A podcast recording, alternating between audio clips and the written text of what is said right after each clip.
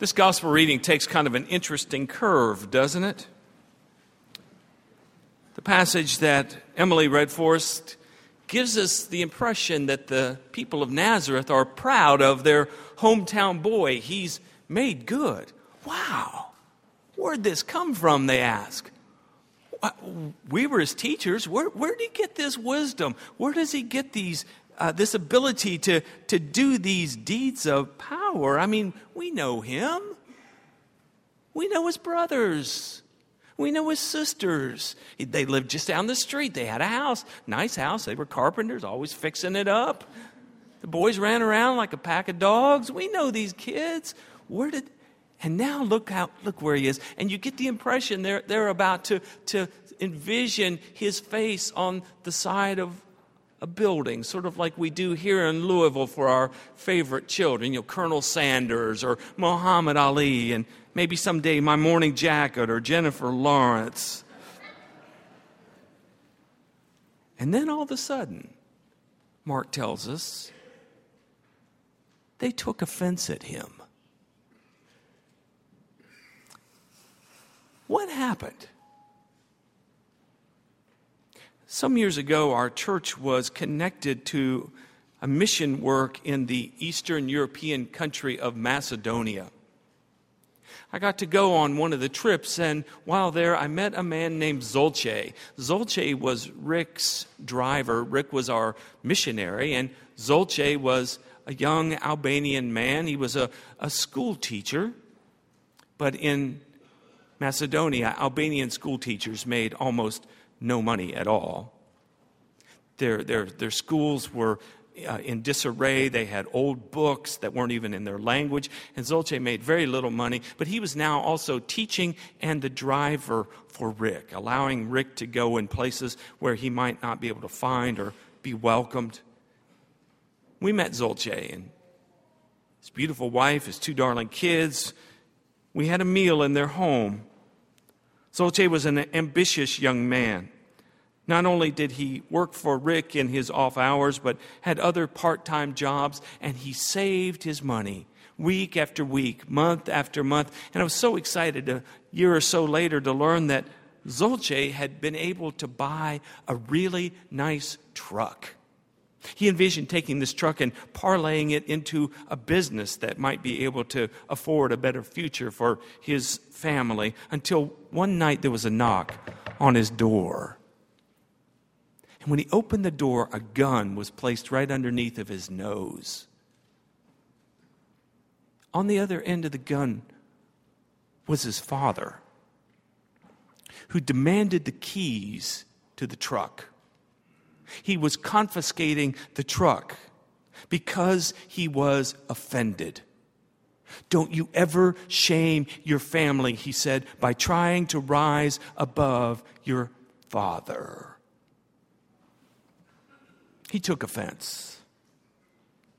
That was a cultural experience, of course, but I have a feeling that you and I can think of instances in our own lives where we maybe stepped out of the box and done a new thing, and others were offended. Maybe you were the first one in your family to go to college. Or maybe that you were the first one in your group who ran and drank and drugged together that was able to break out of that system and become begin to find a, a new way of living. And those who are left behind say, hey, you're making us look bad here. You're, you're getting all of the attention.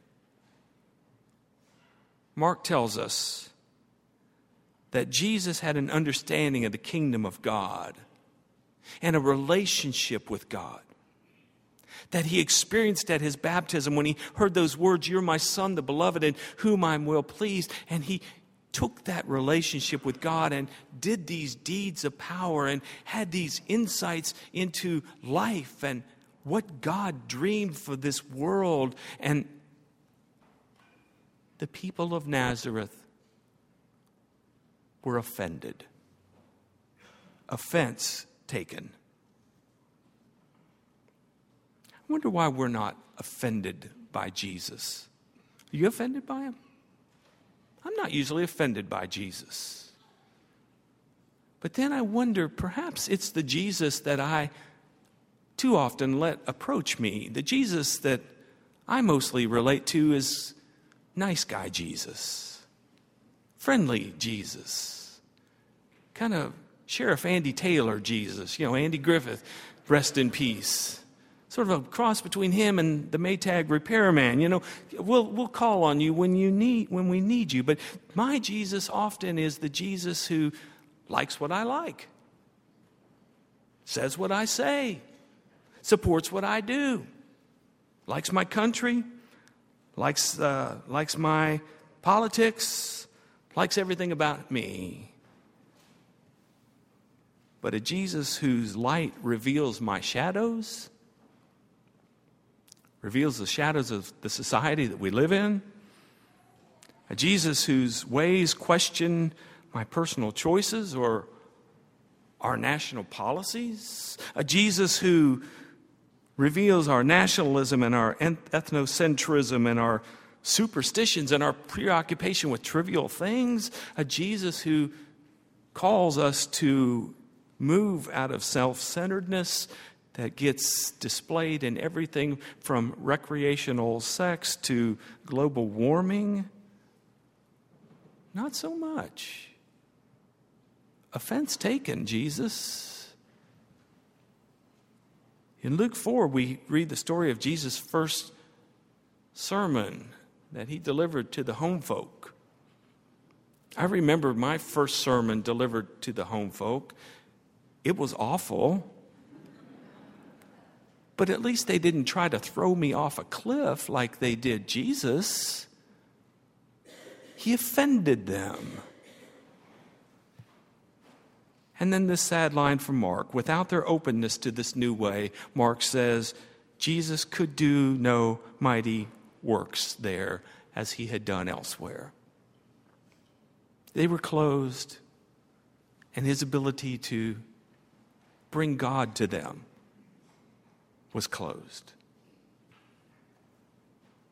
But there were some, rather than staying offended, some moved on toward openness. They began to wonder, what if he's saying, what if, what if what he's saying is true? What if his way is the way, and his truth is the truth? And what if this life really is the life? What if the picture of the kingdom of God that Jesus is painting for us is real? What if this greater wisdom and this depth of understanding and this capacity to convey God's miraculous healing power, what if it's, what if it's real? What if we can move beyond power that is always evidenced in violence? What if we could be people of love? And so he sent out twelve of them with the authority of his way. You go, you do what I've done. Leave your stuff at home. Leave all your other stuff at home. That way it won't be confused with what I'm doing through you. This is going to be about God. This isn't going to be about you. Leave your stuff at home and go to those people who are open to you. If they welcome you into their home, those are open people. Go there. Preach your word. Say your truth. If they don't, if they reject you, well, just shake the dust off your feet and move on. For we're looking for those people who are open to God, open to a new way and are ready to repent, that is to turn toward God. You may know that our church has been in the news this past week. Uh, feature story about the church and its ordination of a man was on the front page of Monday's Courier Journal, and it's caused quite a stir as people have asked the question, why in the world would a church ordain a man named Bojangles?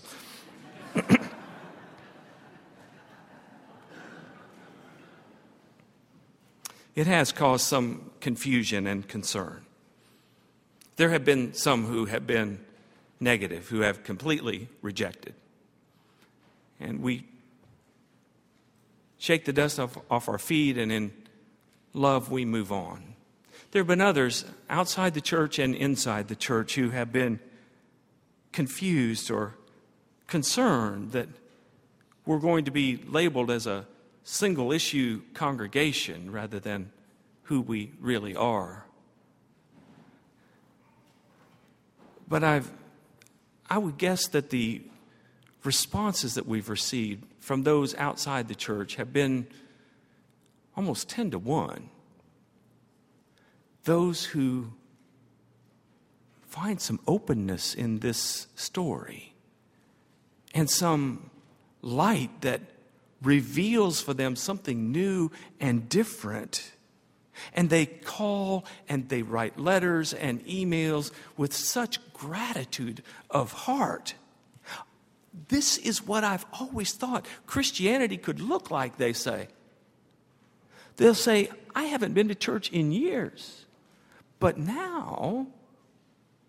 Or they'll say, I thought all you Baptists were crazy. Uh, and now I know you're crazy. No. Uh, uh, you give you give me, I, I'm reading this with tears in my eyes, said a half a dozen people. These are people who, in a sense, have spiritual cabin fever. Do you know what that is? Cabin fever? Like when it's so hot outside that you just can't get out. And after a while, you just get sick of being inside. They're so tired spiritually of being cooped up. They're ready to break out into the way of the kingdom. And rather than offense taken,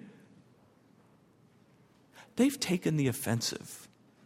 They see this gospel and experience this gospel and this Jesus having the capacity to challenge the demons of this day and the divisions and the sickness of the age that we live in, and they believe it. And it washes over them. And they say, yes. This finds this gospel, this gospel that can take the offensive and step into new things, finds its expression in so many ways here at Highland, not just in the L G B T community, but in our peacemaking, in the justice work that we're trying to do. When we place crosses on the lawn in memory of those killed by an act of violence, by what we do on Friday night and the recovery ministry that we have in this church, by our work with the people in Morocco, Africa, and the refugees here in the United States, by what we do in McCreary County and the eastern part of our state, and by what we do in Shelby Park, not a couple miles from here, wherever the gospel of Jesus offends us, challenges us, pinches us, it also calls us and invites us. And if we're open, it will transform us and allow us to become agents of transformation. It's what happened to the church back in the nineteen seventies and eighties in the Central American country of El Salvador.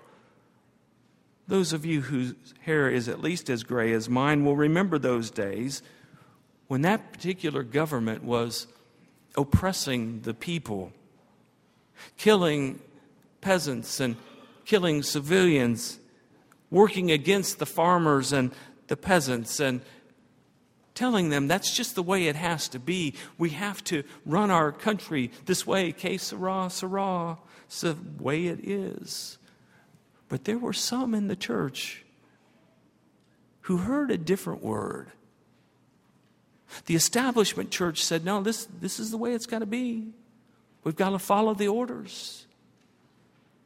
But others said, no, uh, the gospel, the gospel is not just offense. It's the challenge of Jesus to have a, a different vision for what the world could be like, what our nation could be like. And so they began to speak out and resist. They began to organize and mobilized despite the threats that came again and again. The church organized and the military came in and six nuns were killed. The establishment church sent a, a new archbishop to lead the country. And at first he promoted the status quo, que sera, sera. But pretty soon, he too started hearing the gospel. And rather than taking offense, he joined the offensive to speak out a different word. His name was Oscar Romero. His face is in the windows of our fellowship hall, for he was martyred right in the middle of serving communion. The church continued on. There was a church that, a Lutheran church that took a, just some simple boards, painted them white, and made a six-foot cross. One Sunday, they invited the members of their church to come forward, to pick up a magic marker and list the sins and sicknesses of their country. And here came these barely literate farmers and peasants, picking up the markers and in Spanish writing on the cross words like hunger, social injustice, persecution of the church, oppression of women, unlawful seizure of our lands. And they kept that cross right near the altar as a reminder to the church of what they're supposed to work on, what the gospel is all about, and what Jesus came to redeem. And so on that Sunday, when the government raided the church and arrested the pastors and the leaders of the church, they also confiscated the white cross. They put the cross in its own jail cell because they said it was subversive, offense taken. It's the witness of the church at the off, at the offense of the gospel that with great patience Great patience, month after month, year after year, through one decade and then another, the church bore witness to the gospel. At first there was a crack, and then there was a break, until finally that day when the members of the church were freed and even the cross was returned. That subversive cross now serves as a reminder to them and to us of what this gospel is about. It's curious to me how the gospel offends all of us, but that in that offense there is also a calling, a wooing, to come and follow and to take up our own cross and find our own life as if the one who made us and knows us intimately knows what's best for us and for the world. And so this invitation this morning to you and me, as individuals and as the church, to take the offense of the gospel and live it out with our very lives. But let's be aware, we're not being invited this morning to tea and cookies. We are being invited to the table of blood and body, life given and sacrificed, his life, our life, that can offend and can transform and can lead to resurrection. Because you see, we not only believe in the cross, we believe in the resurrection. Thanks be to God. Let's pray together. O Christ, who came to show us the heart of the holy, to reveal the depth of divine love, may we worship you today, not only with song and ritual. May we bring our very lives, individually and as this community of faith, so that your kingdom may come and your will may be done on earth as in heaven. We entrust our lives to you as you have invited us. In your name we pray. Amen.